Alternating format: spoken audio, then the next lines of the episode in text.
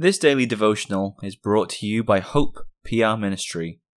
We would love to hear from our listeners, and we ask that you would contact us at hoperwc at gmail.com with any feedback or questions you might have. We hope that you were edified by this content.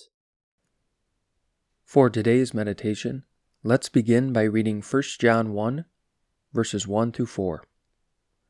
That which was from the beginning, which we have heard, which we have seen with our eyes, which we have looked upon, and our hands have handled, of the word of life. For the life was manifested, and we have seen it, and bear witness, and show unto you that eternal life, which was with the Father, and was manifested unto us. That which we have seen and heard declare we unto you, that ye also may have fellowship with us. And truly our fellowship is with the Father and with his Son, Jesus Christ. And these things write we unto you, that your joy may be full. That concludes the scripture reading. Is your joy full, young people? It will be if you do the things of these verses. The main impact of these verses is that we have fellowship with the Father and the Son. This can only be when we hear and see and follow the word of life. It is a word that is far better than anything in the world. No word of man can compare with its greatness. Walk in and by that word, and your lives will be full of joy. This is not my word or even John's word. This is the word and promise of the Holy Spirit. The psalm choir will close for today by singing from Psalter number 270.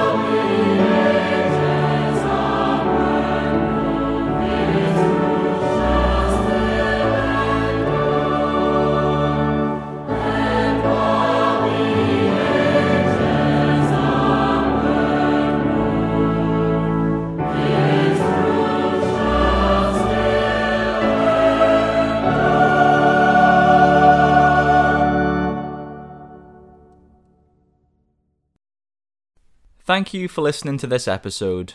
We encourage you to visit our church, Hope Protestant Reformed Church in Walker, Michigan. Our services are at 9:30 a.m. and 5 p.m. on Sundays.